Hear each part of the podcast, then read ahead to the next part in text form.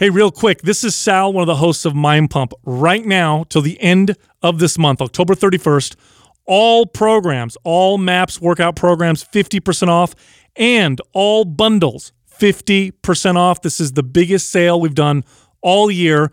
Just go to mapsfitnessproducts.com and use the code October50. That's the word October and the number 50, no space. If you want to pump your body and expand your mind, there's only one place to go. Mind Pump. Mind Pump with your hosts, Sal Stefano, Adam Schafer, and Justin Andrews. You're listening to Mind Pump, the world's number one ranked fitness, health, and entertainment podcast. Now, in this episode, we talk about how to be a great dad, how to be a great father.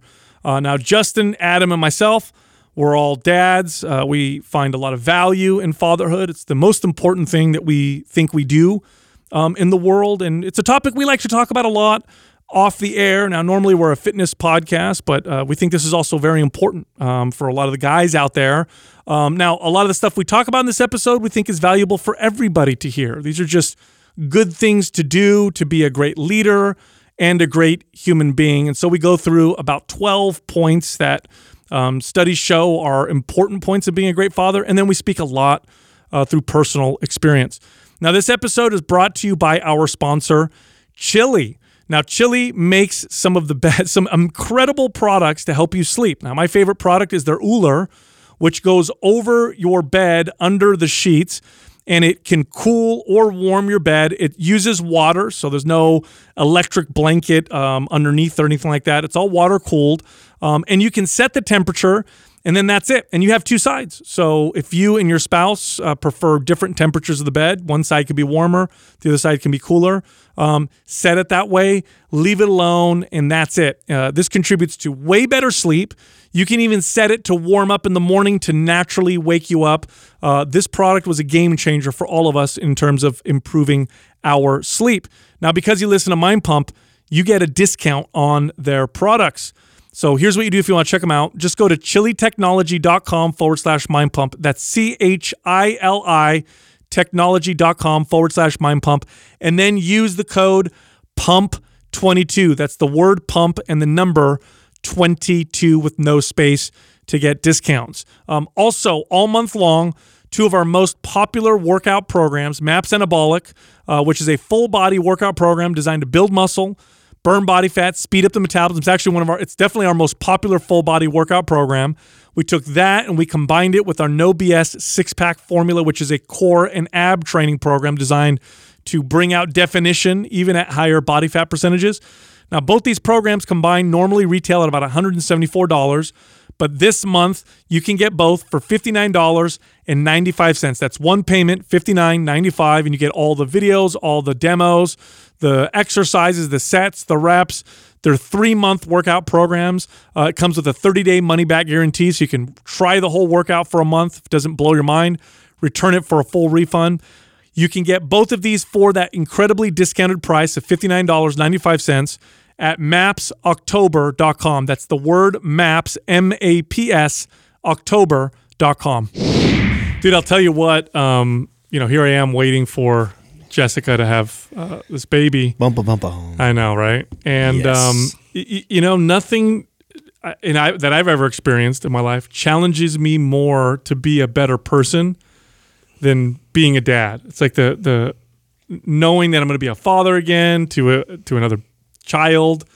You uh, self examining and, and thinking, okay, what can I do to be a better person? Because I want to be a great example. And it just it's crazy how much it challenges you to be a better person. You know. It's like an immediate mirror reflection of uh, what, how you are, how you operate, how you do everything. It's all just like right there to look at. Totally. So totally. I have a, a little bit of different perspective on this, right? So when we were organizing this this episode and we're putting together the points, you know, because I don't want to alienate our audience that is not a father. And when I looked at like all the characteristics that you know, we went through and said that were really important, I think these are extremely important characteristics of being just a good human being. Period.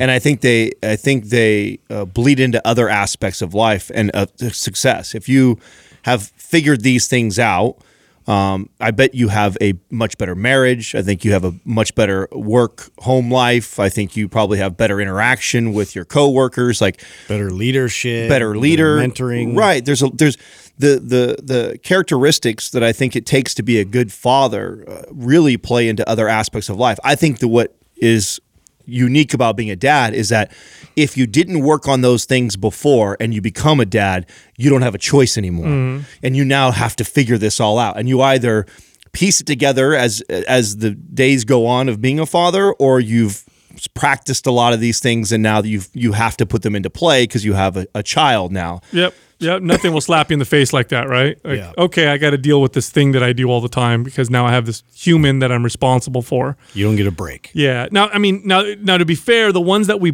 did pick were ones that we thought would be unique, uh, somewhat unique to men, or uh, uh, should I say, uh, based off of studies, our own experiences, and also unique in terms of the kinds of challenges that fathers, I think, tend to uh, be presented with, which sometimes are different than challenges that uh, moms are presented with.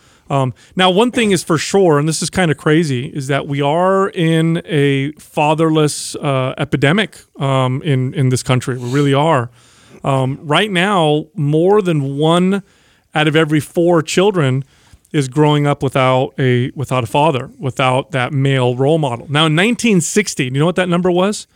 Eight percent. So it went from eight percent to over 25 percent in you know Ninety-two percent of marriage stay together back then. uh, um, that's a good question. Not sure. I, I mean, obvi- it sounds like that would be it, right? Holy smokes! It was it really that high? Doug, you got to fact check that. I didn't know it was that high. Yeah, this- I but- knew we've dramatically. I mean, it's gone. It's got crazy, right? It's Mm-hmm. gotten to the point where, you know, you almost celebrate, uh, you know, the Peter Pan syndrome and people uh, be having independence, and it's become normal to have a home where your your parents are divorced. But I didn't know that it was that drastic. So here's the thing: I don't know if they count divorce as being growing up without a father or having a father that's not present. Because I'm divorced, right? But I'm very present in my children's lives, so I wouldn't be counted as a statistic, or, at least my children wouldn't be one of those children that are in the statistic of growing up without a father, because I'm extremely involved in their lives. Um, so it might be one of those statistics. Uh, I think they're counting not divorce because I'm pretty sure the divorce rate's higher than 25 percent. Um, I think it's literally children to have no father present at all, okay. whether parents are together or not. Just abandonment. they're just gone. Um, and this, you know, and these are the numbers. Statistics show that this is actually a terrible thing. Um, here's a few statistics 90% of homeless people uh, grew up without a father, 71% of high school dropouts, uh, eight, 63% of youth suicides. Uh, children that grow up without dads or without a male role model are four times higher risk of being in poverty, seven times higher risk of teen pregnancy, twice as likely to suffer from obesity, and of course, the statistics for going to prison, becoming a drug addict, having beh behavioral issues, all much higher when there isn't a, a father present. Um, so this is a very important role. And you know, Adam, back to your point about you know Peter Pan syndrome and all that stuff. Well, first off, Peter Pan syndrome is the is a is a loose term that refers to men who just don't want to grow up. Right? They they think it's it's better and more fulfilling to not have children, to not have responsibilities. Uh, you know, work, make money, spend it, drive fast cars, date lots of women, have a lot of fun, and it's glorified uh, in media. In fact, fatherhood used to be uh, very much something that you had proud you, you were proud of, and these days media seems to joke around about it, like, "Oh, you're dad now."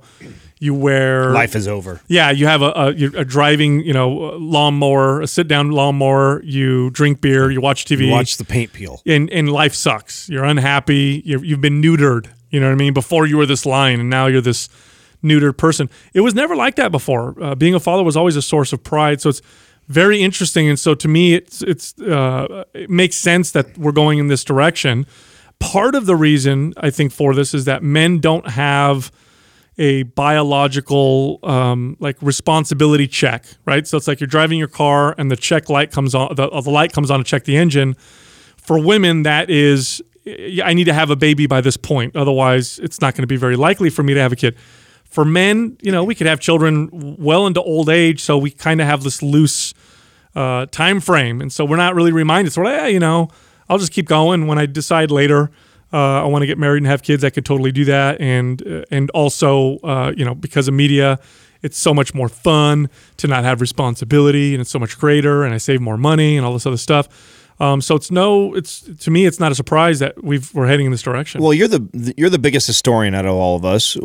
What do you think changed in history that shifted us from this 98%? I mean, that's just crazy to me. Yeah, there's I a mean- few there's a few things um, that they'll they'll point to. One of them was the separation of uh, the, like the effective separation of sex from uh, procreation. So uh, we always we had condoms for a long time, but birth control really challenged that. All of a sudden, um, the risk of having a child from having sex went way way down, and so now it became like uh, yeah, and it was a sexual revolution right? Uh, before I, I think and, and this is this is not my words. These are just when you go and research this these are what uh, cultural historians will say that in the past women were a little bit more afraid of, of having sex with a man because well the risk is, is high. If i get pregnant and he leaves me it's going to be pretty bad or whatever. But you know birth control allowed some more of that freedom and unintended consequence. And i'm not saying that's a bad thing. I think that was a good i think the invention of birth control was great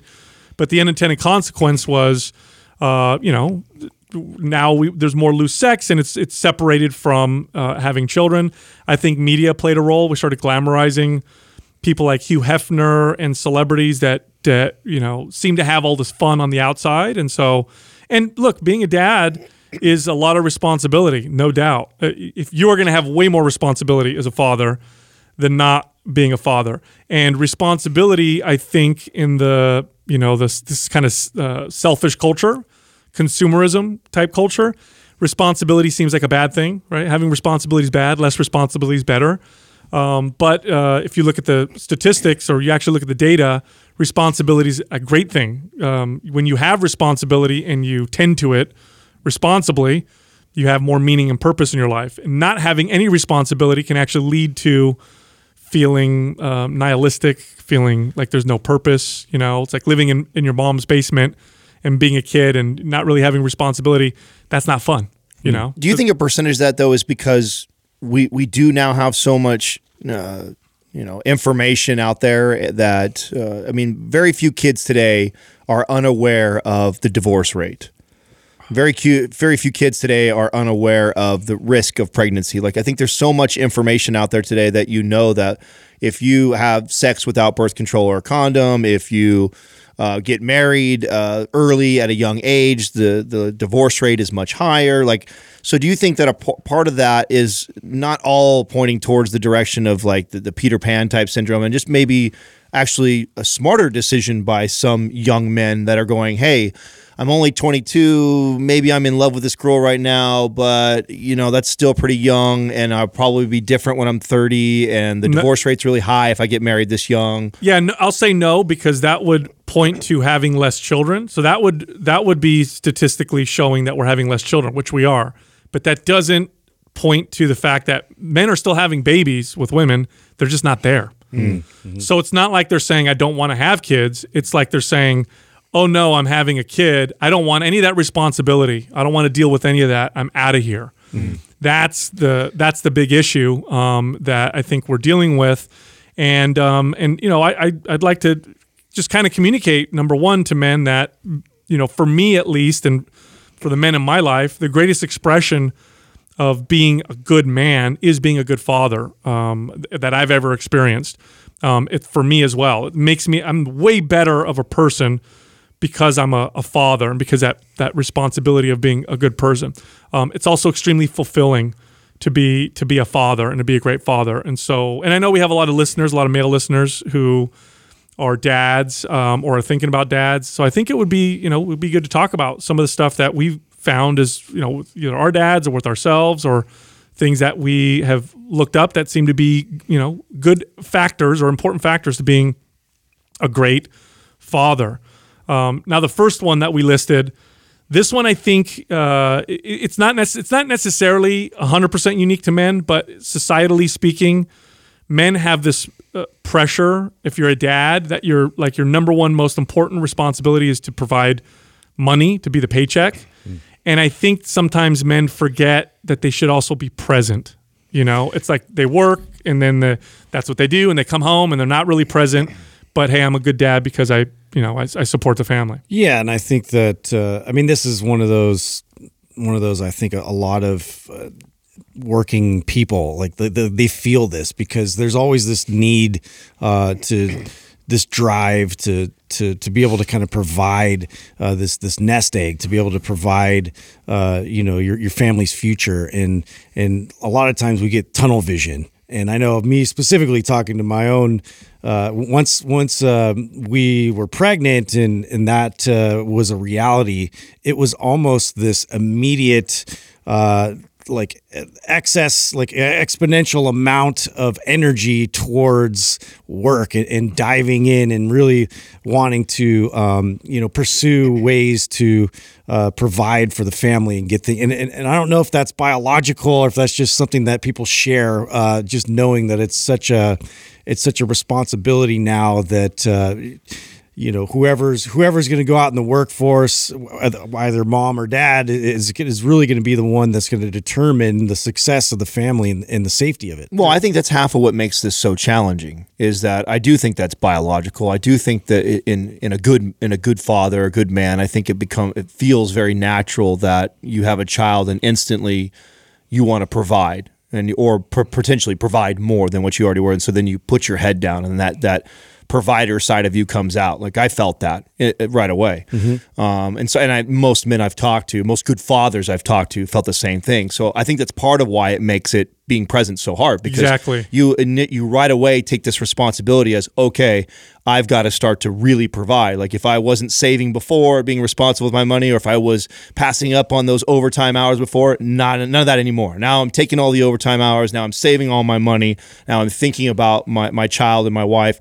So I think that's part of what makes it really difficult because you justify all the hours that you bury yourself into work understandably right? Mm-hmm. then I also think what what makes that even more difficult difficult is the time that we live in. Because mm-hmm. now we live in this time where both men and women, everybody is distracted. Uh, mm-hmm. Uh, we have these, you know, supercomputers in our pocket now that provide not only you know the ability for you to connect via email and business and contact and call and text but also be distracted and entertained. Totally. And so i think you already won. You have the first challenge which is i feel drawn to just working more than i ever worked before to provide for my family. And then when i finally do come home and i want to uh, decompress and relax the next thing I do is I pick my phone up and I want to totally. be consumed by this this supercomputer in my pocket versus now it's time for me to interact with my child. So this is two pronged right now, and I and I do think that it's more difficult today than it's ever been because of that. Yes, pr- being present doesn't just mean you're physically there. You yeah. know what I mean? Like the, right. the the image of the dad that's you know on the couch watching TV,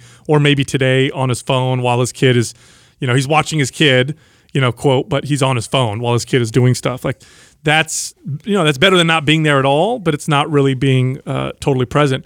And it is challenging. This was a really hard one for me when I first became a dad to my older kids.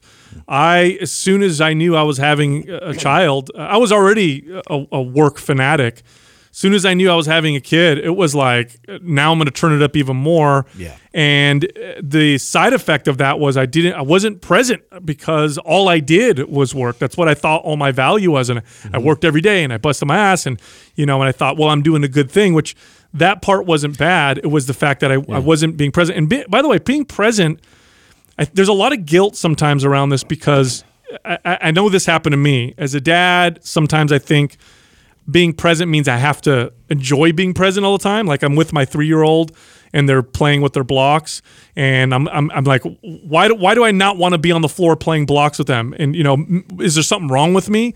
Well, no, that's normal. You know, playing blocks is not necessarily a fun thing, especially after work. So sometimes it's work for you to be like, I'm tired tired from work, maybe stressed out about something or whatever. Um, I don't really feel like laying on the floor and you know doing this with my kid, but I'm going to do it. I'm going to do it anyway. So being present is also it's it's also work. It's not easy. Yeah, and I mean it's again this this all falls into too your relationship with your partner as well. Like if you're coming in and and you know you're so uh, tunnel visioned and you're focused on just work and, and getting further and further ahead. So that way you, you know, uh, you can relax. Like it, that mentality, I carried that all the way through like my first kid. And it was, it was stressful, not only just on my own self to try and, uh, you know, also be able to shut that off and, be home and be present and be there and, and, and play and, and, and have all these like meaningful interactions with, with my kid, but also, uh, you know, I was, wasn't recognizing the need for help that was right in front of me, uh, which uh, was something that put a strain on the relationship that we had to address. Well, I found I, I've, or I'm having, right. So I'm, I'm still early in this, right. I'm only a year and a half into this game. Um, the success that I think that I'm having as a as a dad is similar to the success that I had in fitness, like the same type of practices, right? Creating good habits and setting rules and boundaries for yourself to make sure that discipline. You, that's right. Make mm-hmm. sure you execute on these things that you that you claim to be important, right? If I claim that my health is important and I want to be healthy and fit, then I got to have certain boundaries and rules and things that, and and goals and discipline that I apply to myself in order to follow through on what I say or what I believe. Well, the same thing goes for being a dad. So, you know, and to give you two examples uh, to being present that is extremely important that I have set as boundaries or rules for myself is you know, sometimes I have a lot of work to do. And if that's the case, then I stay here. I stay here at the studio and I work longer on my phone and I do mm-hmm. whatever I need to do. And then the moment I walk in the door, the very first thing I do every single time, I go wash my hands at the downstairs bathroom. I walk upstairs and I immediately go right to my son. That is like I've never missed a moment or a day in, in a year and a half of that's what my my routine looks like. Um, and from that moment on, um, I don't have my phone on me. I don't ever let him see me looking at my phone or doing anything like that. And if there's an absolute emergency or one of you guys called and it's business related, I would take that outside or take it to another mm-hmm. room so he doesn't see me doing it. And then the other one is uh, reading to him, right? So uh, I, I, want that to be a part of our family culture that we read, that we all read. It's something that I wish I did more of as a young kid. And I think leading by example is the first step in that. So, you know, a year and a half has gone by now and not a single day has been missed that we don't read after bath time every every single time. So I now of course there's other things. I go to the park with him, I play ball, I do all these other things too, but I I have these things that are habits now. Mm-hmm. That that those things have that I don't break those habits, and they're they're part of me being present mm-hmm. with him. And because uh, Katrina's a part of that, she knows that's part of the routine. I know that's part of the routine. That's part of the habit, and it's all centered around me wanting to be a present father. Um, and and at first maybe it was a little different because I, that was a new normal for me. I didn't have that two years ago, and so this is a new normal for me.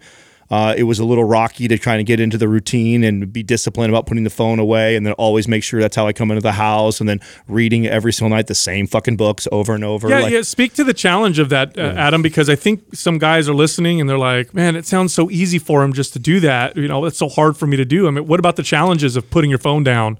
Like, yeah. I, I, it's, it's, it's got to be you got to recognize your own habits first, right? Yeah, and and uh, and I would be uh, lying if I said I, I never had moments where I I hicked up on it, right? Just like diet, right? So you know and and those are the things i think the first step in all of this is is to set the rules the boundaries and the goals for yourself that you have to do that 1st mm-hmm. um, and and then be as consistent as you possibly can and then there's going to be moments where you have hiccups or you don't, you're not perfect and becoming aware of those right becoming aware of when that happens and, and seeing the difference man it's very obvious to me there's been times both katrina and i and we're we're in we're in on this together so if one of us pulled our phone out and it's in front of him, dude, it's you can see uh, the behavior change in him.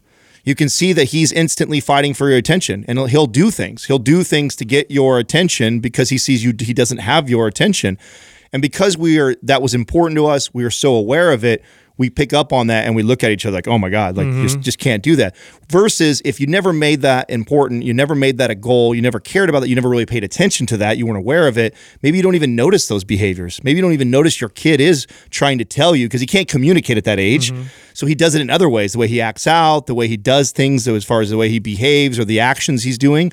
That may be his way of communicating, but because you're not present, and you haven't made that important, it goes right over your head and you don't even realize yeah, it. Yeah, yeah. you know, thinking back to my my father, uh, my dad worked a lot. I mean, he again, he had no education. He was a, he was a poor immigrant, and he worked very very hard to provide his four kids with a middle class life. And, and in order to do that, he had to work oftentimes seven days a week. So he he worked in construction. Um, he was up at 4 a.m. or 4:30 a.m. and he would be home by around 3 or 4 p.m. And again, most weeks it was six or seven days a week. However, there wasn't a dinner that my dad ever missed. Every single night, we all had dinner together. And I remember my dad always being present for that. In fact, having dinner without my dad would have been very strange. Uh, I can't even remember a time when that happened, except for maybe when he was uh, in Italy visiting family.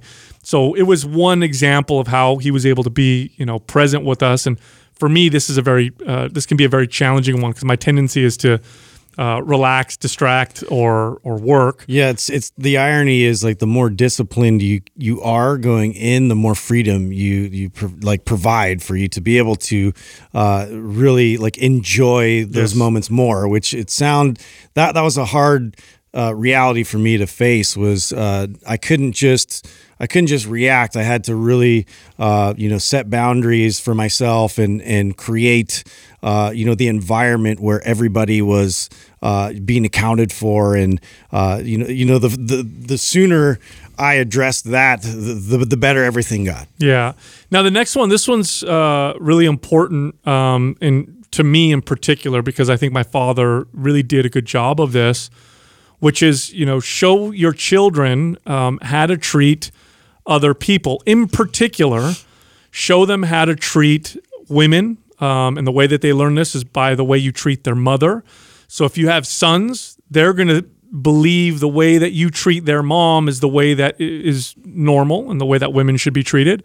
Um, and your daughters, you're going to set the example for them and what they're going to allow, how they're going to allow other men to treat them. I mean, uh, this is a big one. Like if you are disrespectful to their mom and you yell and you you display aggression, which I know some men will do when they get angry or they'll hit the wall or you know whatever.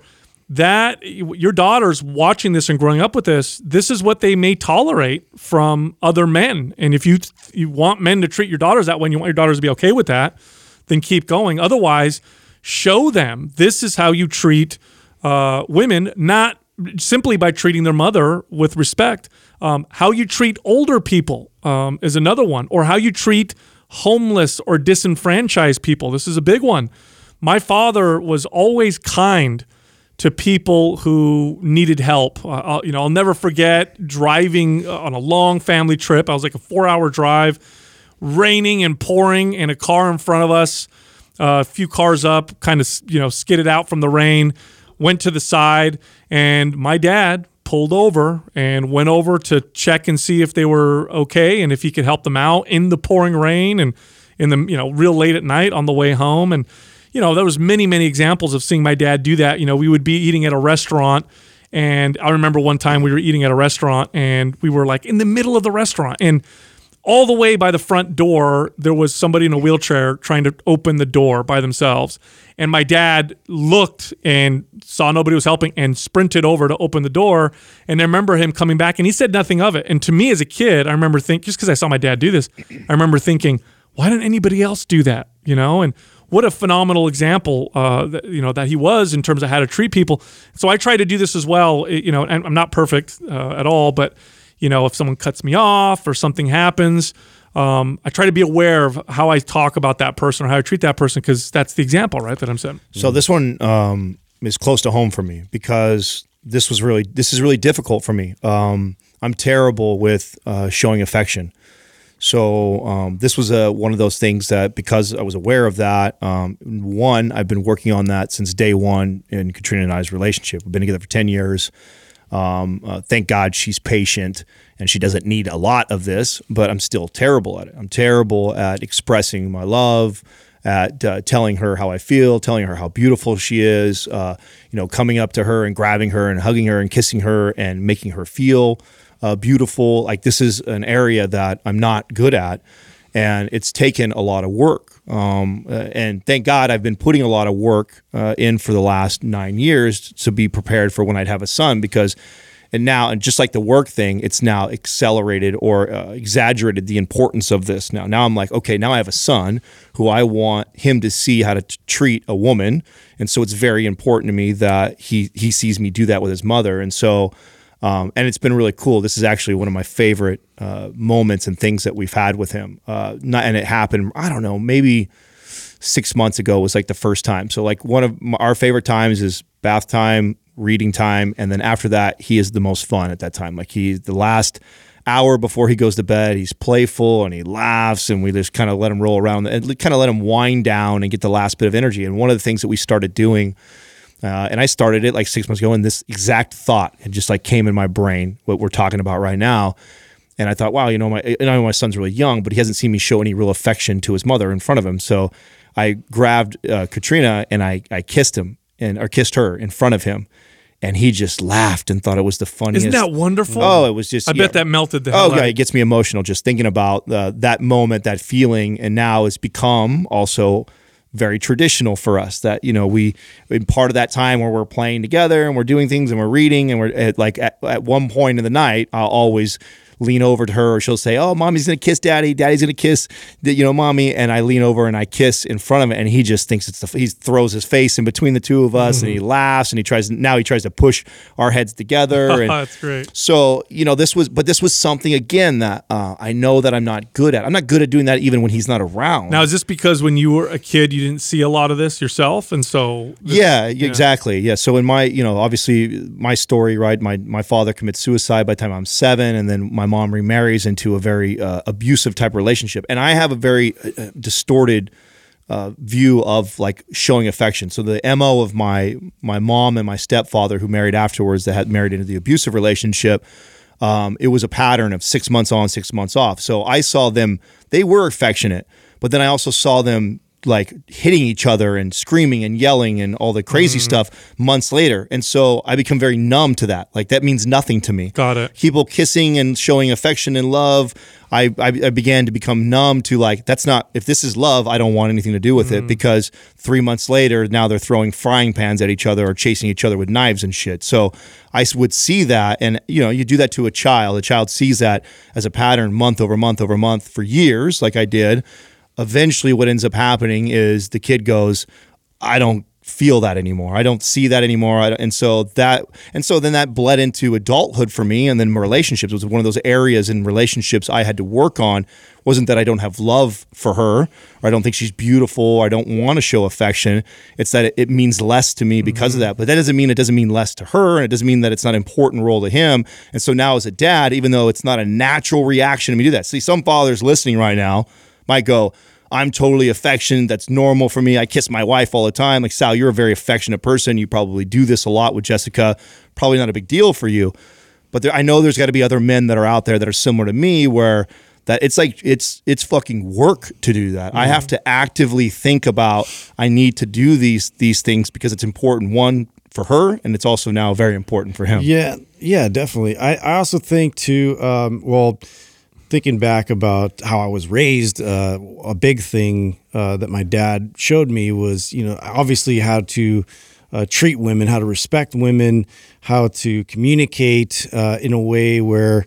Uh, you could get into heated conversation, but it wasn't the the volume never was you know higher. There was no yelling, there was no smashing. There was very cordial uh, way of handling difficult situations. And, and then if it got more intense, they would leave the room and they would do the rest of it outside. Or we never saw them uh, really like going back and forth with any kind of venom. That was something that they never shared in front of us. And I know I'm sure it happened, you know, uh, behind the scenes, but I just feel like that was something I wanted to carry into my own family uh, because I'd little ears, little eyes are always there, and uh, you know, and they pick up on all that kind of stuff. And it, you know, if you, for me, it's always been really important that uh, we were a united front in that, and then we're always we're always making sure they know if we are in a, in, in a discussion, it's it's a discussion, and we're mommy and daddy aren't mad at each other. We're just we're we're we're really trying to get to a goal together uh, as a team, and so our so anyway, uh, you know, on top of that, like uh, chivalry was was a big thing. Like chivalry for me is is I'm old school. I'm very old school with it. I still open doors.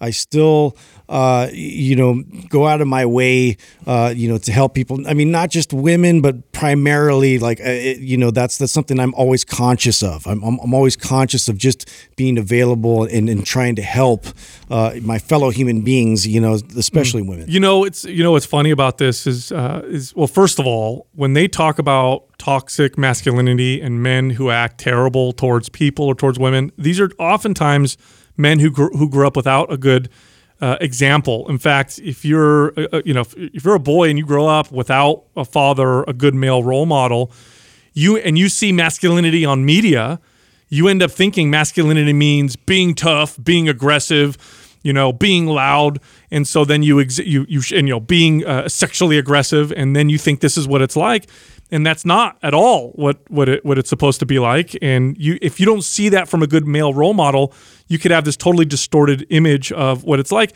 And being chivalrous doesn't mean that you think. Here's a funny thing too: is you know, I have this conversation with mm-hmm. Jessica. Mm-hmm. Jessica's very open-minded, very progressive, also very intelligent, logical, and we have these conversations. And it's not about showing that women are weaker, like oh, I need to open the door because they're weaker and I'm stronger. It's not that at all. It's that there's a real reality in the world, which is if you're a woman and you're walking around by yourself and you see a group of men or a man, there's always a little bit more of a fear. Men are just we're just bigger, mm-hmm. stronger. We tend to be more aggressive, and so all you're doing is making is showing that you are. Hey, look, I'm a, I'm a good guy. I'm, I'm gonna open the door. I'm Yeah. kind. Showing kindness is very important, especially when you're the biggest, strongest, you know, loudest person in the room because you have a low voice and all that stuff. So when you show those things, what you're really showing to your children, in my opinion, is kindness. Mm-hmm. Being you know, how to be soft, how to be gentle. Uh, doesn't mean you're weak. It just means you're being a good person. And I know this is another point that's coming up, but one of the things too is just um, like we we are tend to be a little more brutish and rough uh, with each other and our interactions physically with me and my sons because I, I have two sons and and it's it's just one of those things. We we pick things up hard. We you know we hug hard. We smash hard all that kind of stuff. And it's it, it you know with with with how they interact with with Courtney as well. I'm, I'm making sure that they're softer they're gentler. Uh, you know they don't come in with that same kind of energy. Uh, it's different. It's it's a reality. We have a different uh, you know biological makeup that that we we present to each other and it's a little more rough and I'm trying to kind of make sure that they're they're conscious of that to, to tone it down a bit Well, I think the the points that you guys are making right now really falls under the the, the next one, which is the be the example. totally. I mean, it- what you guys are sharing with me, it reminds me of like all the things that you do right now to be the example to your kids, right? So the things that you want them to exude or behaviors you want them to pick up from you uh, starts with you. You got to do those things first. And you guys nailed already, I think, the things that I think are really important as far as like behaviors. But this even, I think, uh, is things that you hope your kids are into, like the, the reading thing I talked about. Like, Yes. I know that I, I what I don't want to be is a parent who waits till my kid is you know 12 or 13 and then I realize like oh I want him to read more because he needs to in school and then I start telling you need to read every night for a half hour hour so I'm trying to be have some foresight on that knowing that's going to come in the future. And so if I instill these behaviors right now and he see I'm reading to him and then eventually obviously uh, you, you know the Elmo books will get old right? The Elmo books the books that he'll he'll find he'll eventually get into his interest and my goal is to not stop reading. It's maybe I stop reading to him but now he begins reading I'm reading mom's reading and that's our still our time. Reading is just one of the most fundamental things you can you know you can pass on to your kids. It's it's going to set them up for success in so many different directions. So to be able to really highlight that and and make sure you're involved with it yourself and and being an example that's yeah, important. Yeah, don't do the whole "do as I say, don't do as I do" thing. You know, it's like the it's like the dad that you know tells his kids don't smoke cigarettes and he's smoking cigarettes, or Mm-hmm. you know don't drive fast, but you know he drives fast. Like your kids learn way more from how you act than they do from your words, and I can definitely be guilty of this. Where you know just because you're being lazy and you, you know what they call it, rule from the couch, where you tell them what to do. But then, kind of what you're doing is not the same, and you know. Luckily, my partner's very, uh, you know, she's very eager to point that out. and uh, but it's true, you know. I'll, I'll stop and be like, I mean, you're right. I'm definitely not being the example right now. What my words don't match my actions. I think what falls under this category too is like even the way you you communicate in your household, right? So like Katrina and I have uh, we've created a a very calming calming type of environment in our house. Like uh, we we never even before Max we never yell at each other uh, and argue and fight like that. So he's never heard uh, swearing. He's never heard uh, uh, you know someone yelling or raising their voice. Uh, Katrina has been very cognizant of any time we've had somebody over if they're like talking about drama in their life and they have a lot of like bad negative energy she literally will take max up and upstairs or outside and out of the room so he's not around that and i'm already starting to see the effects of that um, and it's not a- so much a positive effect right now but we can tell that we've actually put this work in to do this because when he shows up we go somewhere where there's it's crazy. Like her family's a little loud and crazy and there's 20 30 people in the house and like people he doesn't recognize and people screaming yelling cussing everything. He gets really like close to us because it's he's it's unfamiliar territory. And so I, it's something that's important to us that he sees a normal environment our environment as this very calming loving good communication there's no screaming and yelling so we think about that stuff um, so you know if you want them to be like that also i think it starts with you and, and, and the way you communicate to your partner Yeah, I'll never forget. I had a client once who brought her kid in to for me to train. So I trained her, and then she wanted me to train her 11 year old uh, son. Now she was dealing with issues with obesity, and uh, so was the kid.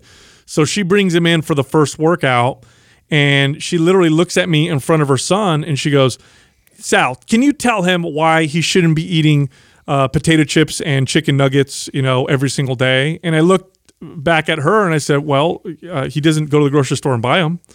In other words, there if if if you have to be the example, you can't have your child exercise and be healthy, for example, if you're not doing those things uh, yourself. And this makes it harder. This is one of the reasons why being a parent is so difficult, being a father is so difficult, because you have to do this stuff yourself. You know, if you want your kid to be a certain way, you got to be that way too, which means you got to do. It's not just about telling them; it's about doing the work yourself. I think that's the that's really kind of the crux of what it means to be an example. It's just kind of think of the person you want your kid to become when they grow up. Um, if you love your kids, you want them to be a good person, to be disciplined, to be healthy. Well, that's what you got to be too, uh, in order for them to to to be that way when they grow up. Yeah, and bringing it back to nutrition and, and exercising and all that too. There's moments where you're just tired and you want to come home Oh, yeah. and, and relax and but there's that little voice, you know, in your own head where it's like you know, the kids really need to get out. We need to get out. We need to get everybody out and exercise and be in the sun and do this and that.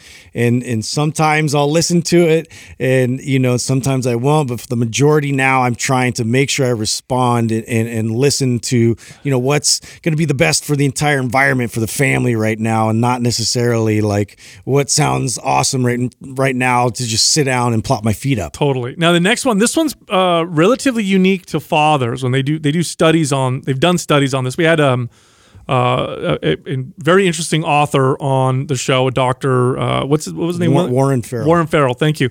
Um, and he spoke about uh, the importance of fathers roughhousing with your children. Now, this is relatively unique to fathers because dads tend to be the ones that do most of the roughhousing with their kids. It's a stereotype, but it's also generally true.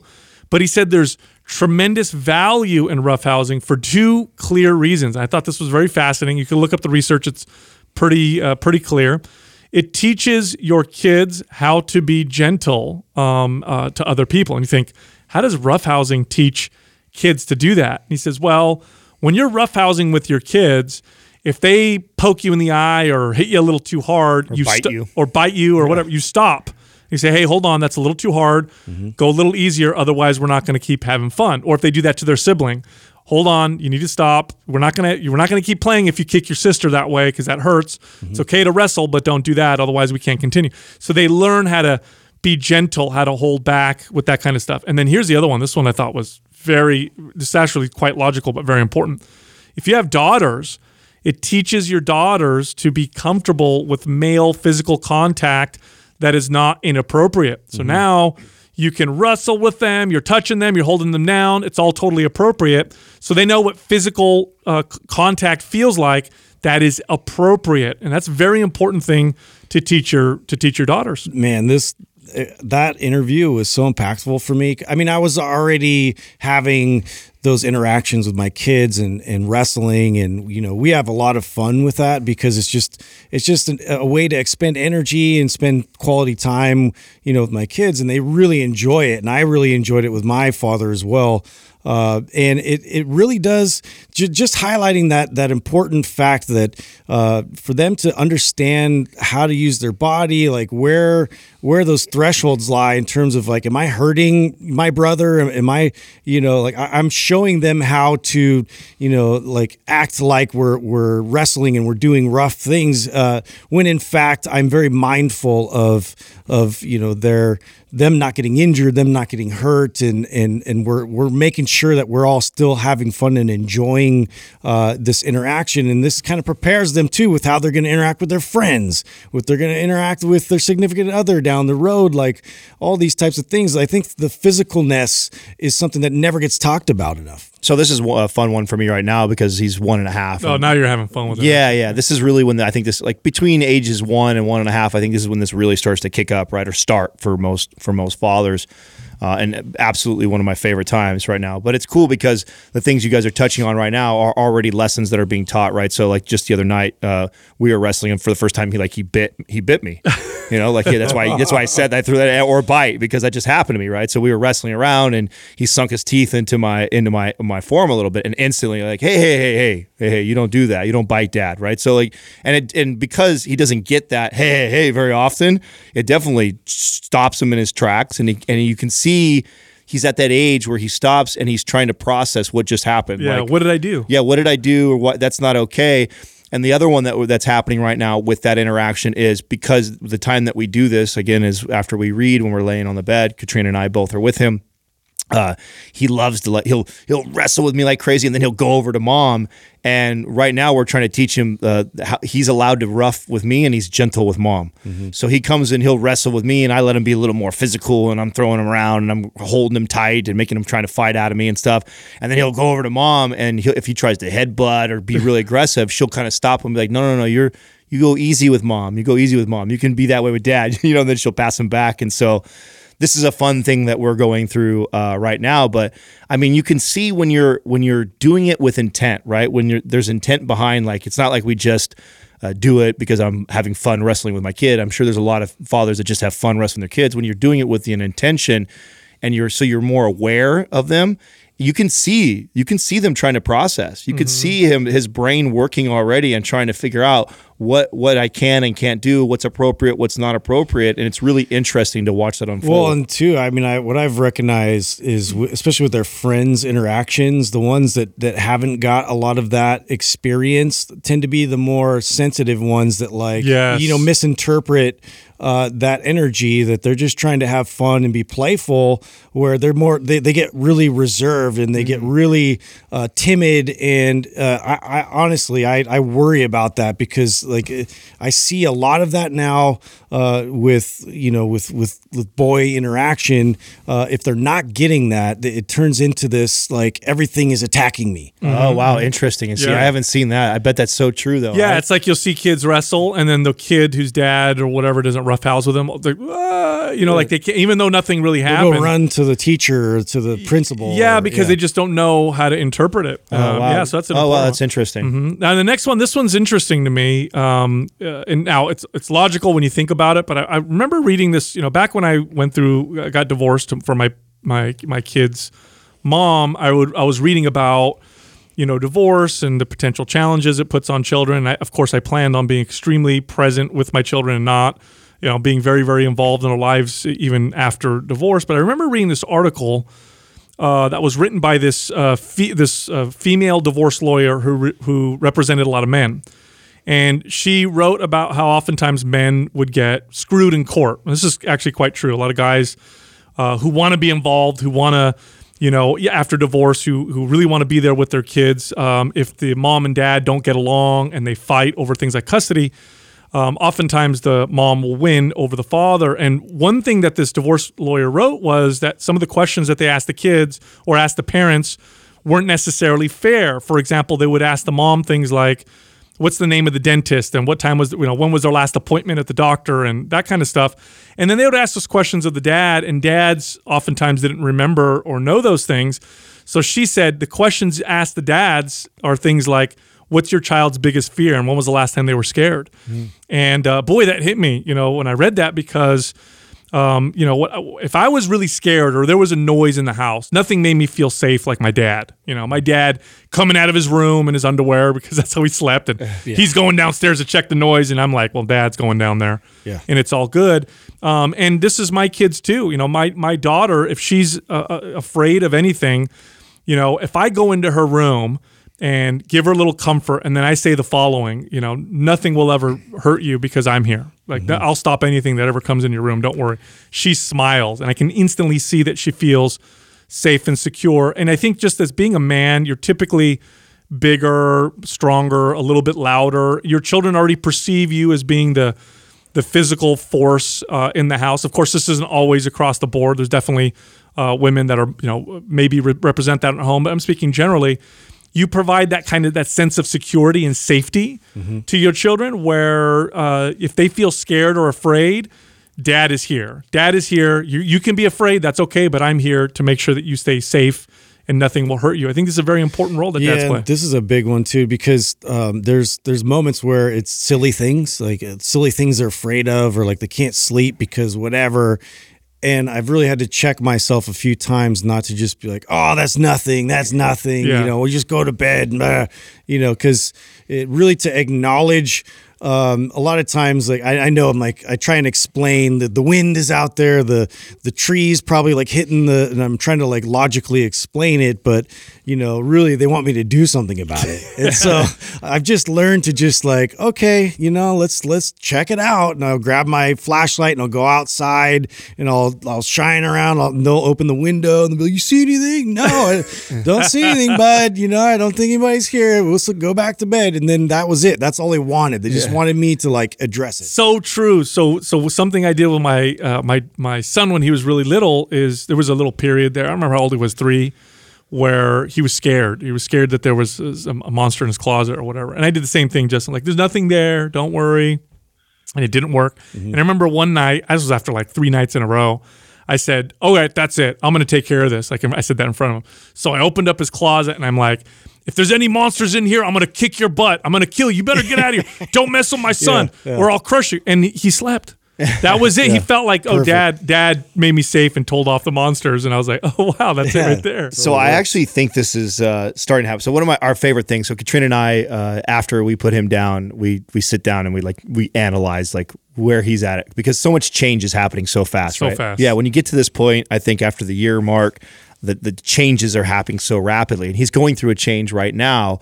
And I actually attribute uh, much of this to this exact point that we're talking about. So he's going through this phase where he's he's clinging to me a lot. Like he, he- I mean, to the point where he runs to me right away, and I can't put him down, especially when we're in places that are unfamiliar for him. And I remember at first the the first initial initial reaction for Katrina was like, "What the fuck." You know, I do most of the feeding here. I do, you know what I'm saying? I that- chop liver? Right, right. So that you get a little bit of that. And we weren't ready for that. I didn't, I actually prepared myself more for like, oh man, is he going to be a mama's boy and he's not going to come to his dad very much and like whatever, you know? So, in fact, that didn't happen. He's now, he's like really, really attached to me. But part of the thing I was explaining to her, I said, you know, I represent that of him right now. I've asserted myself as the alpha in the house. Like even when we enter, like she does not like Max around the dogs. She's just they fight enough that she it scares her to be. Or I'm the opposite. I drop him down right with the dogs, and I and she's always all paranoid and freaked out. But I always tell her when he's with me, like you don't have to worry. I have control of the situation. I've already asserted myself as the alpha with the dogs, and so he, I think he feels safe with me and I've already I've already established myself as that for him. And now you're starting to see that because he's becoming more aware of everything around him he's now got this new thing dad is so safe and secure. Mm-hmm. And I think it's more that. It's less that I'm I'm definitely not providing more for him than his mother is. His mother is doing as much if not more work mm-hmm. for for raising him right now. But I definitely think that I'm we're starting to div- divide in like who is what to him maybe mom is the, the love that provides that does those things feeds and, and comforts. And dad's becoming more of this uh, you know the assertive protector the bigger more dominant presence and you can see that the the moments that he's more attached to me is when he's in an uncom- uncomfortable. So strangers over at the house, we go to a new place, dogs are in the environment, anything like that, he's immediately clinging to me, and you can see that's a lot of what's that makes on. so much sense. Right, right. Makes so much sense. Now the next one, um, I think this one can be relatively um, generally unique to fathers because I think just in society and oftentimes we're raised to not show uh, weakness or vulnerability. Right? You want to be tough. You don't want to show that you're sad. You don't want to show that you're whatever. And I think that's a big mistake um, in front of your kids. I think it's important. You definitely want to show them consistency and strength, but you also want to show them that you're human and that you're uh, vulnerable because it teaches them that that's okay for them to be vulnerable, especially to your your sons. Um, and I remember uh, one time in, in particular when my dad showed this. Uh, my my sister, when she was younger, my sister had uh, epilepsy. Um, and uh, in, controlled by medication, everything's good now. But when it first happened, it was kind of scary because we didn't know what was going on. So she's nine years old, and they're doing you know MRIs and CT scans and all this stuff. And I remember we we went to the hospital um, and they you know my, they did these tests on my my dad was working a couple hours away, so he's driving his, himself to the hospital. By the time he gets there, we're in the room with my sister. She's got the little oxygen you know thing in her nose or whatever. He walks in the room. I'd never seen my dad cry before. He walks in the room and he start tears come down and then he comes and hugs my sister and all it did for me as a as a child uh, is was realize just how human um, and amazing my father was to see that didn't make me I didn't think he was weak I didn't think he was uh, I didn't feel unstable or anything like I just remember seeing that and seeing that my dad could show emotion um, and vulnerability when he saw his daughter, you know, in this hospital bed. And I think sometimes this is tough uh, for dads. You don't want to show your kids that you're tired, you're stressed, that you or get sad, or that you, you know, uh, you show anything other than strength and whatever. I think that can be a big mistake because it can teach your children to not be okay with their own feelings. Well, this is one of those lessons that I think um, served me in, in life. Like, so before having a father, um, I started to piece this together as a trainer. oh, totally. You know, I, I remember, uh, you know, initially when you're the trainer, you you present yourself as this, you know, super strong. You know, get it. I'm fit. I'm ripped. I'm like conf- perfect all the yeah, confidence. Like it's all confidence that comes out at first. Um, but you quickly realize that you know your clients already see you that way before you even started day one. In fact, most of them are very intimidated by you and are afraid to open up and share their they can't connect. yeah, they they're they're afraid to be vulnerable because you're not human. You're what you're, what you've attained. They've you know they dream of or they want to get to one day, and they think that you're perfect, and they all these these these uh, these false ideas about who you are are swirling around in their head. And so I don't think it's very different for children either. I mean, children see that and they just assume that dad is invincible and he's so strong and he never cries. And so vulnerability, I think, uh, I saw how much it served me as a as a trainer and as a coach and as a leader, and made me realize that like wow, how powerful that was, uh, showing these people that I too make mistakes or I too cry or I too have struggles in my life. It allows that that person to connect with you on a much deeper level, and that when it comes to leadership or relationship is extremely important. So if it's important with clients and strangers that I didn't even know, uh, I can't imagine how much more important that will be for my son, right? So I think that's a very Yeah, important. yeah one. you, your kids are going to go through tough times. You want them to come to you and tell you that they're having tough times. What you don't want is where they're afraid to tell their dad that they're scared or hurt or whatever because I can't show my dad that I'm weak. And then they got to try and deal with it themselves. That can cause a lot of problems. Yeah, it's. I mean, this is a tough one for me. Uh, much like uh, you know, you're you're talking about struggling, showing affection, Adam. I. th- This is one of those things where I I want to be that that rock solid um, sort of model for for the kids and how to be a strong, uh, you know, boy and, and lead uh, you know the family. And uh, for me like this was this is one that I've I've kind of wrestled with and, and tried to find opportunities to kind of show this. And and again personal training is is definitely one of those uh, you know avenues that, that have helped me to be able to communicate better and to be able to be more relatable uh, and and to show uh, weakness and to show vulnerability. And so it, it doesn't always show up as crying, and it doesn't always show up as these like really super sensitive moments. But it's definitely I acknowledge, you know, when I'm dealing with something and I'm fearful or or I've I've made mistakes you know in that same direction before and I acknowledge that and I'm not you know I'm not this like untouchable perfect person in their eyes because they asked me about it. Like have you ever been uh, you know have you ever had to go to the principal's office? Have you ever gotten in trouble for this? Or like they got they missed an assignment or and, and I and I'm very honest uh, you know mm. with, with that. And that that took some that took a lot of work for me to to be able to do that and provide that because they need that they need to be able to to connect with me on that level and not feel like you know I'm up here and, and they can't like ever achieve that. Well, I'm, I'm glad you you mentioned the the crying thing for vulnerability because I think a lot of times we we connect that and it, it's not that's just, just that. one. That's not even. It's yeah. Uh, in fact, it probably will present itself more uh, in your everyday life with your your son or daughter as admi- admitting your faults. Totally. Yes. Um, Totally. is is knowing when because that's inevitable. You know, I don't care. I'm, you know, I'm an early dad, and I already know I'll, I'll fuck up. You know, what I'm saying like it's bound to happen. I'm going to make a bad decision. I'm not going to do the right thing. And when that moment comes, uh, you know, are you the type of man that will admit that you didn't do it right, that you you weren't a good father at that moment, you weren't a good husband at that moment, or you didn't make the right decision, and Mm. they saw that? That to me is what real vulnerability is, and what you'll probably be faced with more often than not. I'm sure. I'm not going to find a, I don't cry a lot, period. Not just because there's not a lot of things that make me feel that way where I need to cry, but there's plenty of times where I'm Yeah. wrong. You know, there's plenty of times when I don't make the right decision or I make a bad decision. And that is where I, I see the, the most uh, most opportunity for fathers to step up and be vulnerable is to admit when you're wrong. Well, yeah, I had a, a clear example of this when we were evacuating from the fires, and uh, you know, I had this real fear that, that like came over me, but I had to shield that uh, and and act strong, uh, and and take everybody and and and start trying to create uh, the opportunity to bring us into safety and, and bring our family out of like what I felt was this this sort of impending doom, like making its way towards you know our our our house. And so uh, I had a moment there later on where where the kids were like like they were really scared and they wanted to know if I was scared, and I was like, yes, I I was really scared. And honestly, it was just, it, you know, it was just pure.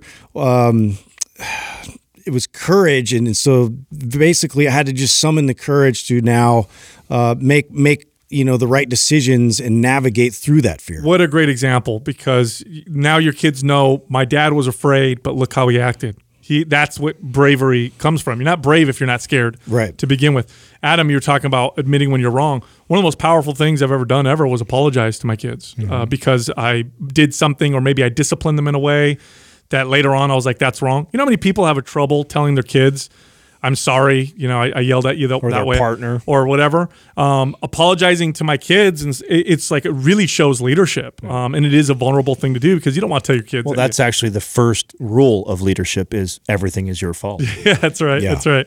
Um, here's the next one, um, and this one's really important, and that is to show unconditional love. So, what does that mean?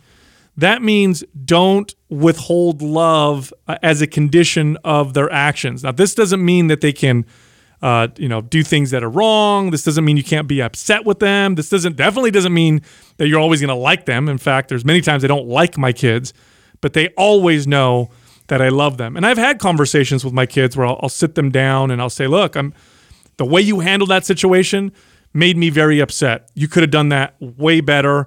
Um, I don't like the way you did that. I think that you showed, you know, these things that you know you did wrong. But then I'll say, you know, here's the deal. I always love you. I'm always gonna, no matter what you do, I'm always gonna love you. That doesn't mean I'm always gonna like what you do. Just like the thing you did, I didn't like it, but I'll always love you. And I think this is important because what you don't want to do is have a kid who thinks that they only get love when they do the things that the other person wants them to do. This is a that's a terrible relationship with love that can you know bleed out into friendships and partnerships. And, and so you want to show your kid, no matter what, no matter how unhappy I am, no matter how much you screwed up. I'm not going to tell you that you didn't screw up. So I'm not saying be afraid of telling your kids that they messed up. I mean, you tell them I love you Uh, that doesn't mean I'm happy with you, but I always love you. So I, I haven't had to deal with this yet, right? This is still so early for me to have something that I can think of an example like this. Um, so I- you know, the unconditional love thing for me, I also think of um, being able to tell your kid no. Uh, and then and explain why. Uh, and what I think of is is conversations that I've had to have with like my younger brother and sibling. Like we have a good, you know, ten to fifteen year gap between the two youngest ones and me. And so I've I've played kind of a father figure role many times in their life. And one of the hardest things that I had to break was as they got older. Um, they they had behaviors that I had created for myself. Right, I was the older brother that had success early, and um, they were still struggling living back at home. And so I came in and would you know buy Christmas presents and birthday presents and shower them with gifts all the time, working through my own bullshit and insecurities. Realized later on, all I did was really crutch them, and now they look to me as, as a safety net all the time. And one of the hardest things I ever had to do was to tell them no. But I really think of that as that that's real unconditional love because mm-hmm. I love you so much that it'd be easy for me to give you a hundred dollars. Mm. I don't sweat a hundred dollars right now. And if that were to help you get by and put gas in your car and do what you need to do. But what I realize is that I'm actually not helping you by doing that. I, I'm enabling you by mm. doing that. So I think of situations that are probably going to hit my way. Well, this will happen, right? There'll be times when I want to do something for my kid and I don't want to enable them. And so being able to say no and why I'm saying no and being able to articulate that to them, I also think of as unconditional love. Dude, too. that's the that's, Yeah, uh, that's that, huge. that goes right to the next one, which is discipline and structure. You know, when they do studies on children and how successful or unsuccessful they turn out is measured by life satisfaction. Uh, you know, if they live in poverty, if they've gone to jail, drug abuse, you know, all those measures. The most successful households that produce children that that tend to turn out the best are the ones that are high love and high structure or high discipline. It's both. One without the other um, isn't very good. In fact, one of the worst uh, households uh, or outcomes are houses that are high discipline, low love. So you live in this extremely disciplined household that never shows love. That tends to produce some pretty bad outcomes. But if there's a lot of love, you have and you have a lot of discipline, you end up raising children that are very self-disciplined and feel very secure. So what does this look like? It looks like something like Adam said, you know, if it's okay, you're okay with making your kid upset because you said no to the cookie or sorry we got to turn off the video games you've played too much or no we can't you know i know you want that bike but uh, you, you know i'm not going to buy you something every time you ask type of deal you know or structure like this is the time we wake up. This is the time we go to bed. No we all have dinner together. I know you want to hang out with your friends but this is what we do. But you combine that with that unconditional love and what a great environment. And to echo that word no, uh, it should mean no. And and that sounds very like straightforward and simple, but um, there's been many a times where uh, you know the the comeback and and and the back and forth with you know listening to the ideas and trying to sell me on something else, but you know being very firm, but being uh, being nice and being gentle about it, and and and having that already in mind that uh, this is this is a boundary here and this is something that I'm going to be consistent in this because I have to be consistent in this, whether I like it or not. Uh, and that's a responsibility of mine. It's not a responsibility of mine to make them comfortable, happy all the time, uh, and be their best friend. And, and and and that's a really that's that I think that's a big struggle for parents uh, in general it, because you don't want the uncomfortable side of that. You don't want the meltdowns. You don't want all this stuff that that you inevitably is going to result from having a very firm line. But if you don't create firm lines, then there's no real understanding that you have. dude that that was you know or that was for see i'm, an, I'm as a as an individual um you know like jessica will tell me i'm one of the most disciplined people uh, she's ever met you know i work out all the time nutrition's always very disciplined. I go to bed at the same time. If i'm going to do uh, something for work i make sure i do it. If i say i'm going to do something i do something. But when it came to my kids, uh, it's after getting divorced, I did not realize that this would be an issue for me, but it totally was. Because all of a sudden now they're at my house with me half the time, half the time with their Mm. mom, right? Half the time with me. And I didn't want to upset them. I want them to like to be at my house and I want to shelter them. Mm. And being consistent with discipline was hard. It was hard to say no. I really struggled this with this for a little while. I even today struggle with it a little bit, although I'm way uh, better at it. But in the past, I would I would give in because I'd be I'd, I'd make them upset because I said no. Then I start to feel bad, and I'm like, oh man, I want my kids to like me. Like I want them to, you know. But it was a, it was it, would, it was a mistake. You have to be very consistent. They have to know what to expect from you. And if you say no, you're totally right, Justin. Then and first of all, pick your nose. Yes. Like yeah. you- obviously. Yeah, because when you say you got to stick to it. Yeah. Uh, but when you say it, make sure you stick to it. Well, I also think this leads into the next point, which is the the kiss and hug them, right? Because if if you do a good job of that, it's a lot easier to say no to the other things. Totally. Right? If you're always the dad who says no, everything's no, and you're always cold about it. Yeah, you're always cold about it. It's always no. You're always the one who drops the hammer, the disciplinary. If you all, if you paint yourself as that figure in them, it, this makes it really difficult. But if you do a really good job of making sure that you hug them and kiss them, and I really I think of this again another lesson in, in leadership and business, right? So one of my favorite books was One Minute Manager the lesson in that book was you know we before that i was taught as a manager to point out the things that somebody is doing wrong and help them fix it right? Oh you don't you're not being a very good trainer. Here's what you need to do. Coach them up mm-hmm. Um, what that book taught me was to flip that completely on its head. Instead of always pointing out the things they're doing wrong, I'm always looking for the things that they're doing right. And if I do such a good job of kissing and hugging them or telling them all the things that they're doing well, they'll come to me when they're not doing things in right, and then I could coach them up. I think the same thing applies with this when I'm trying to be a good father. If I do a really good job of telling them I love them and kissing them and hugging them and constantly being there, the times that I drop the hammer or the times that they know they did something wrong, they're more likely to come to me and say, Dad, I fucked up. Dad, I did this. There is nothing more powerful, and I learned this from the. There was this. Uh, God, there was a parenting. Uh, Love and Logic. It's called Love and Logic. It's actually quite brilliant, and they make a big point about this. When you discipline your kids, to not to be angry and to show them that you love them and to empathize with them. And I thought, wow, that's interesting because I mean, I was raised a little old school, so not to criticize my parents, but if I did something wrong, got disciplined, it wasn't. it was like they were mad at me at the same right, time. right, emotional. But I tried this with my kids. Totally. Super powerful. Like, you know, uh, sorry, bud, got to take your video games away. You can't play for, you know, for the next three days. And, you know, the next day, like, oh, man, I want to play my video. Instead of being like, no, no video games. I told you. Like, I know that sucks, dude. I'm sorry, buddy. I wish you could play. Give him a hug. give him a hug. But not be condescending. Give him a hug. Give him a kiss. Yeah, I know it's tough. It sucks. I know how much you like to play video. Oh my God, the power. It oh, was so much more powerful to do it that way, to show them physical affection and love while disciplining, but be consistent. It's like, man, my dad's, you know, he doesn't hate me. He's just being consistent. He's doing this out of love Right. versus my dad just hates me. you Well, know? also too, what they bring up with the heart rate and like how you get into like an emotional state. Like you don't want to discipline when you're in an emotional state. Oh, yeah. So to remove yourself, uh, you know, so this is something that I've always done, and I took this from my my dad, uh, where you know we have an issue. Uh, I'm going to need you to go into the room uh, and, and let me think about this for a bit and let me ponder. You know what, how we're going. To. That's a lot. That's so powerful. Yeah, because now, yeah, because now they're running it all around in their mind of like what's going to happen, Yep. all this kind of stuff, and um, you know, a lot of times I just I'll walk in, I'll let them talk first and see what's on their mind, and I might adjust whatever punishment that I had, you know, kind of coming in, but really, it's just it it it's it allows me to gain regain composure.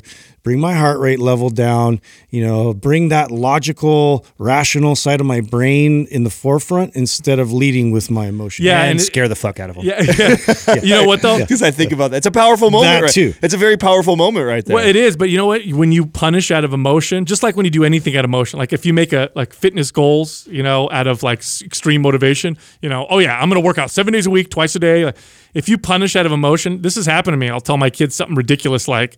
That's it. You're grounded for a month because I'm pissed off, and I'm like, "Damn it! Now I have to stick to that." Yeah. You know, that's not very effective. So that's a good point. Here's the other thing with physical affection, and my my family was great at this. Part of it's my culture. You know, Southern Italians tend to be very physically affectionate, but it taught me to be comfortable with physical affection as a man. And I know a lot of mm-hmm. boys or a lot of men, the only time they show physical affection is when they're drunk. Or you know maybe in like in the movies when they got shot in you know field of battle and all of a sudden they're they're talking about how much they love each other, like And then they're- punch each other afterwards. yeah, you, like it's okay to show physical affection to other men. And this is what you this is how you teach your boys. Like to this day if i see my dad the way i greet him is with a hug and a kiss. And it doesn't feel strange. It doesn't feel my son's 15 you know every day i probably kiss him three four times uh, on the head or on the face and tell him i love him. And you know he's 15 years old. It's like the peak of embarrassment for a kid. Right. and you know i just do it and it's not that big of a deal. For girls it teaches them uh, again appropriate physical touch. This is also very important because on the one hand you want your daughters to know to be confident enough when physical touch is inappropriate because i think sometimes girls are in situations where they don't they're afraid to say something. Um, and also to know when it's appropriate when it's okay that someone hugged them and it's not inappropriate. And so kissing and hugging your kids as a father i think is uh, you know super important. Uh, the next one this one was a, a tough one for me for sure. This is one i'm still working on which is let your kids fail. Like let them let them fuck up you know uh, Lo- love and logic talks about this like the mistakes they make now are way easier than the mistakes they'll make later Oh, that's also uh, Rule Six in Jordan uh, Peterson's Twelve Rules. Also, Oh. that's uh, don't ever do anything for your kids that they could do for themselves. Yeah. So it's and it's tough because it's like I don't want my kid to get a, a you know a, a D on the test, but it's like well, bet a D now is better than losing his job. You know when he's older. We just went through this uh, because we've been having certain challenges with this remote learning, and uh, there's things that you know. You know that they're capable of doing that they're just not showing up and performing. And for for me to make excuses, talk to the you know the teacher, and you know what are we doing wrong?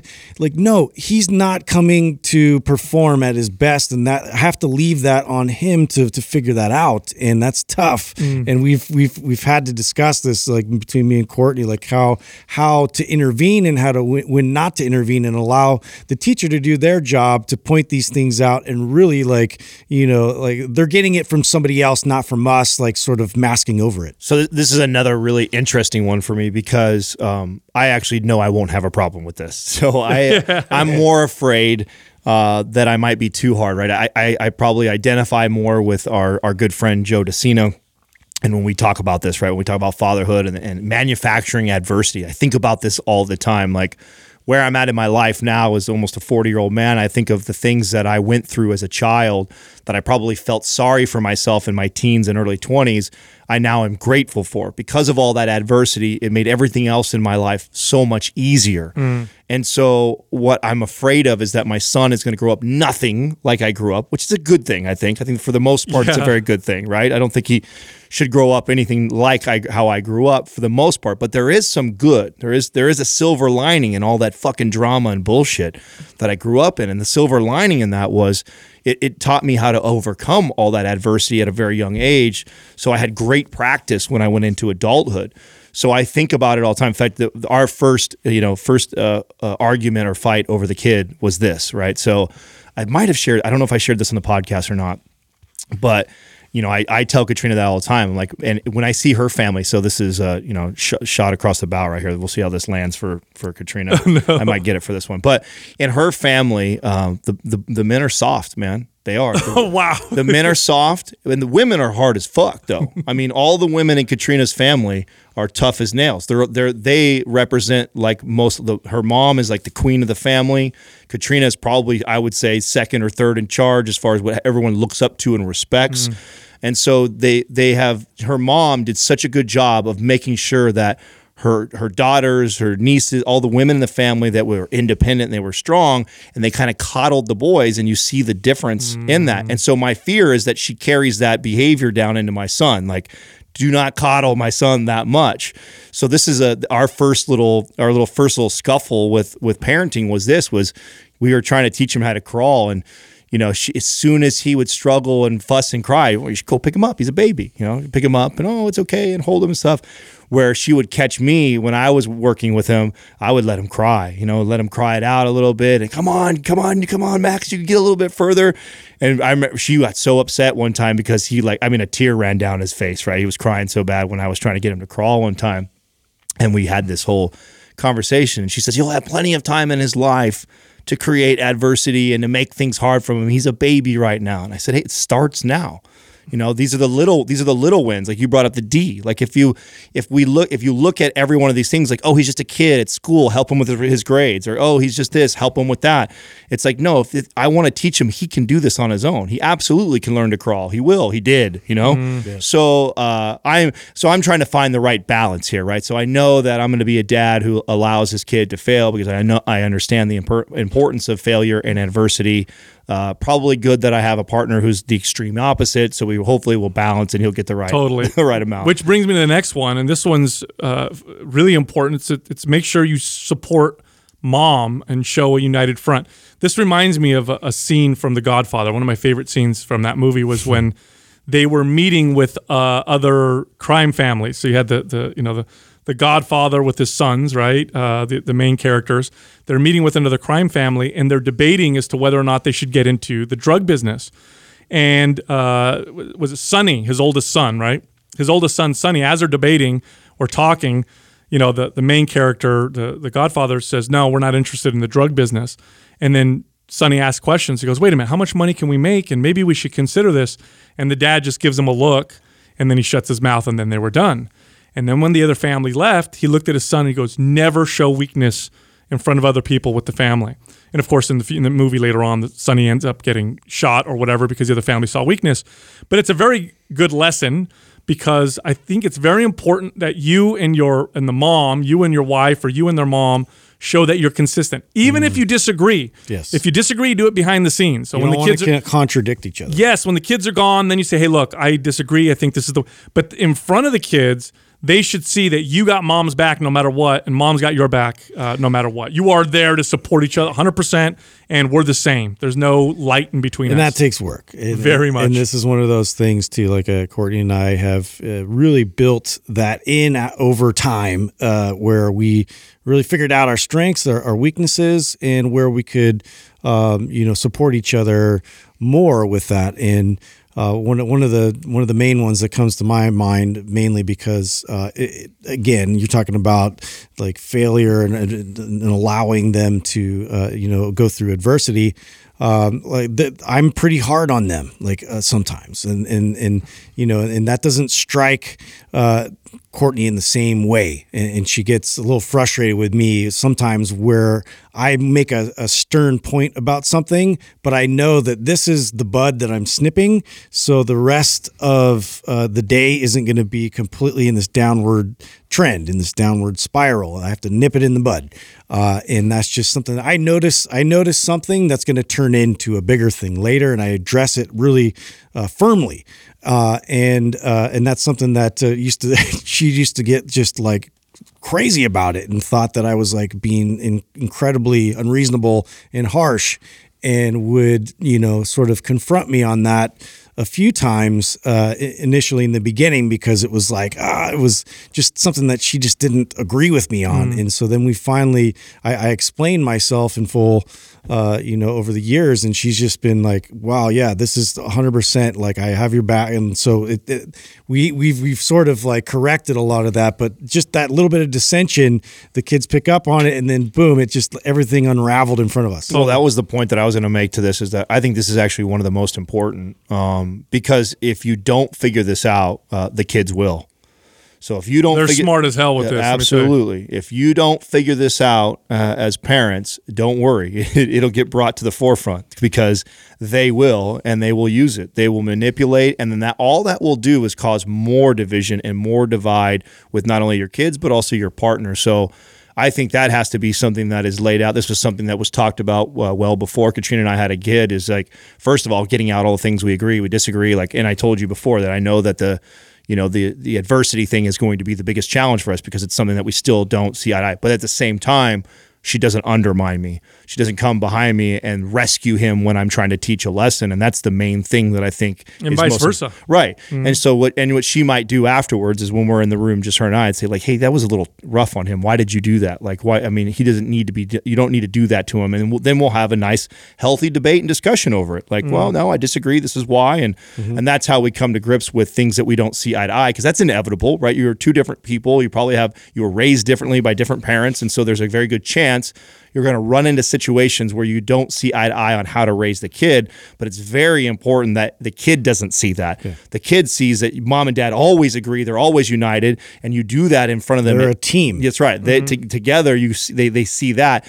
and then it's totally fine. Later on in that night, when bed kids are in bed or like that, you can say, "Listen, asshole, you were way off on that." You know Yeah, what I'm saying? Maybe maybe not say asshole. Yeah. you know, you could tell them then, and you guys have that discussion and debate, but you stay uh, united in front of them. I think it's one of the most important points. And at the very least, you say this, like, "Well, you know, mom, why are you doing?" You know, and then they look at you, dad, and then you say, it, "You're, I got your mom's back, so she said that. That's what you got to do." if you disagree, you could always say that. Sorry, that's what your mom said.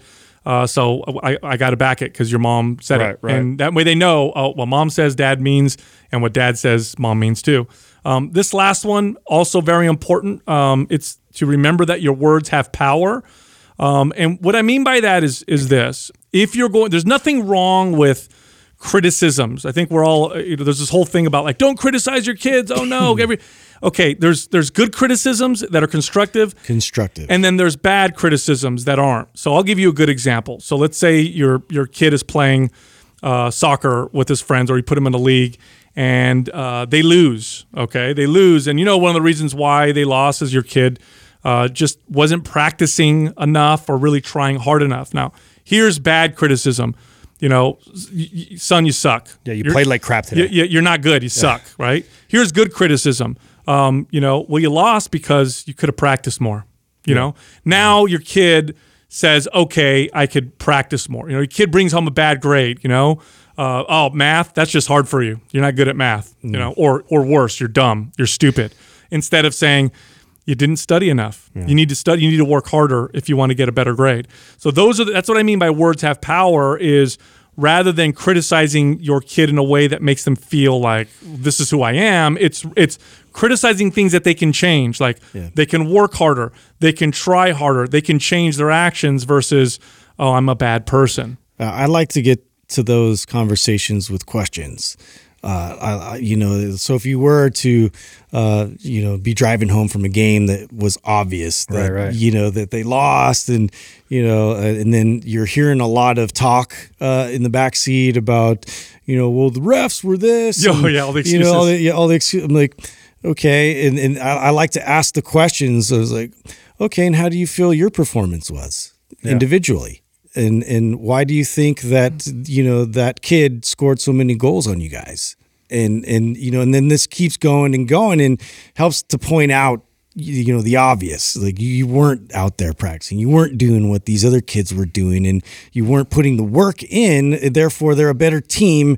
And that's just how it works. Right. And then to take a step further, because I, you know, I would have those conversations. I still do with my kids, and I say this: I say, look, uh, th- this person did better than you did, um, and that's okay. There's nothing wrong with. it. In fact, you know, you're probably never going to be the best at anything.